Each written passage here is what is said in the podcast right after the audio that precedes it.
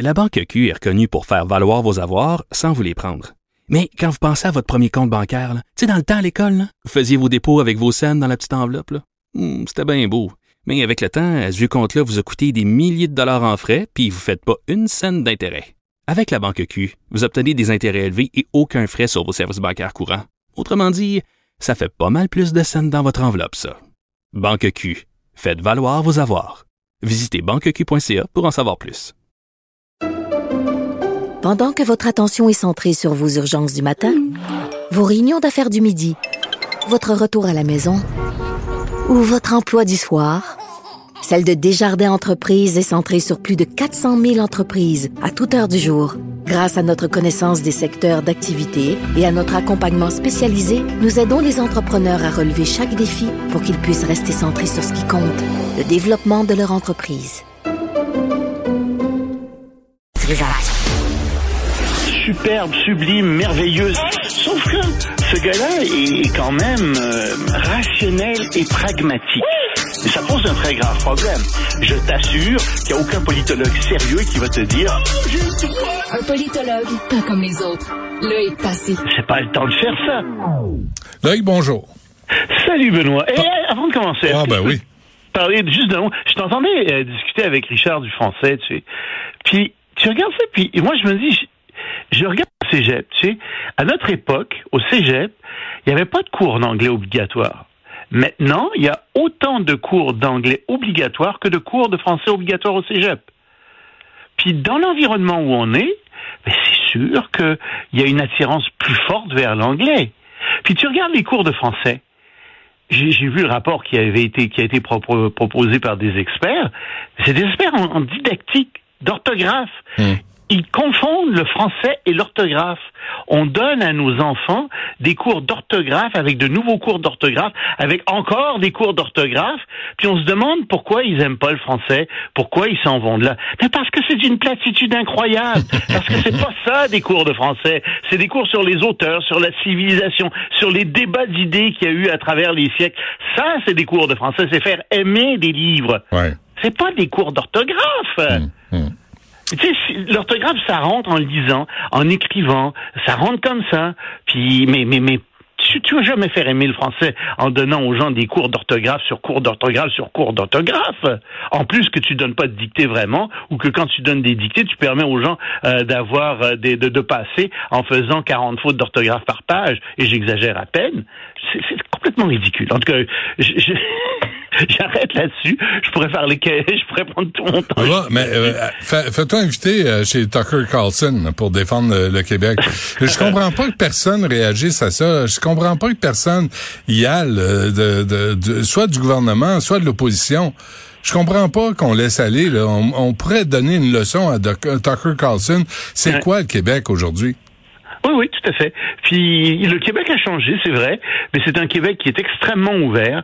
C'est un Québec euh, qui est extrêmement tolérant, trop à mon avis. Euh, c'est un Québec qui est, qui, qui est fantastique à bien des égards, mais c'est pas grave. On continue à nous écraser euh, à bien des égards, on- à nous mépriser, puis on dit rien. On en dit de moins en moins en fait. Bon, euh, parle-nous euh, des politiques énergétiques nucléaires de la France.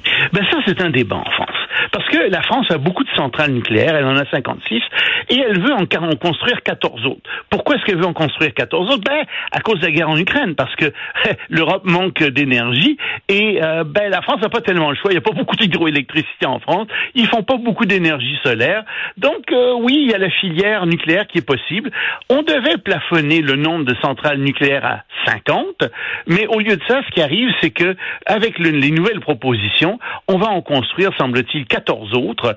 Euh, puis, ben, même les écologistes sont assez d'accord. Ils sont divisés, 50-50, en faveur et ou contre les centrales nucléaires. faut dire qu'en France, 69% de toute euh, l'électricité ben, provient du nucléaire.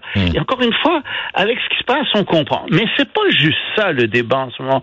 C'est que le gouvernement Macron, qui est pressé d'agir, a décidé de fusionner deux institutions qui ont complètement deux mandats différents. D'un côté, il y a l'Institut de la sécurité nucléaire, qui est composé de savants, d'experts, qui analysent ce qui se passe et qui font de manière très neutre des recommandations à l'autorité de la sécurité nucléaire qui, elle, ben, sur la foi des renseignements que lui donne l'Institut de, de sécurité nucléaire, prend des décisions sur le nucléaire.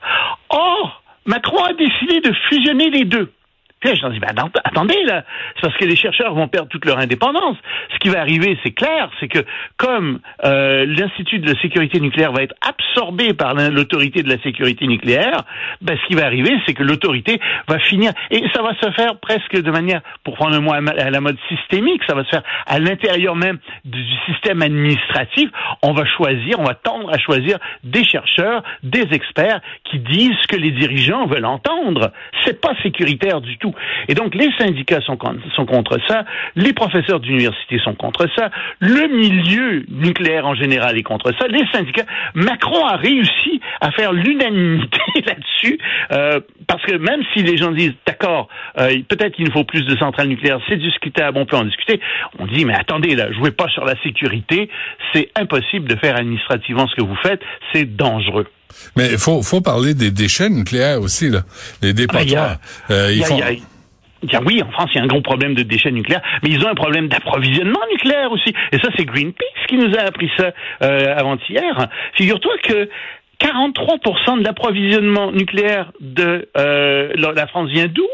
Eh bien, ça vient de Rosatov, qui euh, est la grande industrie nucléaire russe, qui prend son, son qui prend son uranium euh, au Kazakhstan, en Ouzbékistan, qui met ça dans des trains qui s'en vont jusqu'à Saint-Pétersbourg. De Saint-Pétersbourg, ça prend ça s'en va dans des bateaux et ça sera en France. Mais donc, la France dépend à 43% pour son nucléaire de l'approvisionnement euh, russe. Or, l'approvisionnement russe en nucléaire n'est pas sanctionné comme le gaz et comme le pétrole. Euh, la, Russie a le droit d'exporter tout l'uranium, tout l'uranium enrichi qu'elle veut, sans aucun problème. Puis des gens disent, attendez, là, c'est scandaleux, cette histoire-là, et c'est dangereux pour la France. Il faut absolument que la France diversifie euh, son approvisionnement d'uranium. Puis les gens disent oui, oui, des fois le gouvernement dit nous avons diversifié. Ben non, Greenpeace dit non, non, vous n'avez pas diversifié. Bon, parle-nous de la Suisse qui se dit neutre quand ça fait son affaire. Ça, la Suisse, un pays que j'aime bien, la Suisse, là, mais je vais être obligé de parler contre la Suisse parce que ils sont en ce moment dans une. Tu sais, on, on, est en guerre. Les démocraties sont en guerre en ce moment contre la Russie en Ukraine. Puis la Russie, comme la Chine, comme d'autres dictatures, cherche à faire tomber les démocraties. Et la Suisse est une démocratie. Donc la Suisse là-dedans, elle n'est pas neutre. Elle est en faveur de la démocratie. Ça vient toucher la, la constitution même de la Suisse. Or, la Suisse, figure-toi, a des armes, de l'armement obsolète. Elle a, par exemple, euh, des systèmes de défense sol-air, Rapier, euh, donc rapier, si tu veux le traduire, qui viennent de Grande-Bretagne, qui ont été conçus dans les années 60, qui ont été mis en place dans les années 70, qui deviennent obsolètes. Mais ils sont encore serviables.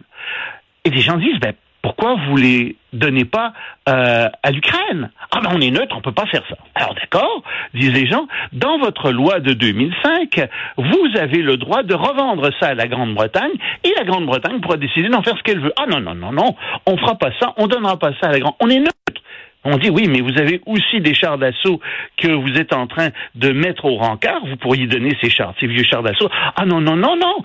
On est neutre. 140, 248. Mais attendez, là, c'est parce qu'on n'est pas pendant la Deuxième Guerre mondiale. C'est plus la même chose. Mmh. Pendant la Deuxième Guerre mondiale, il y avait un réel danger que la Suisse se fasse envahir. Euh, vous aviez l'argent de tout le monde en même temps. Ça pouvait servir la Suisse. Mais en ce moment, on n'est plus du tout dans ce contexte-là. On est dans un contexte où il y a des pays, des dictatures qui attaquent des démocraties. Ça se fait en Ukraine. Vous ne pouvez pas rester neutre face à l'Ukraine. Vous n'avez pas le droit de rester neutre face à l'Ukraine. Vous avez le droit moral, j'entends, de rester neutre face à... Ah non, euh, le, le, le, président de, de, de, de, la Suisse essaie de faire la morale à tout le monde en disant non, non, non, non. C'est comme pendant la Première Guerre mondiale ou la Deuxième Guerre. Non, ça n'a rien à voir. Bon, bon on cesse là-dessus, Laïc. On se reparle demain. Merci. Salut, à demain.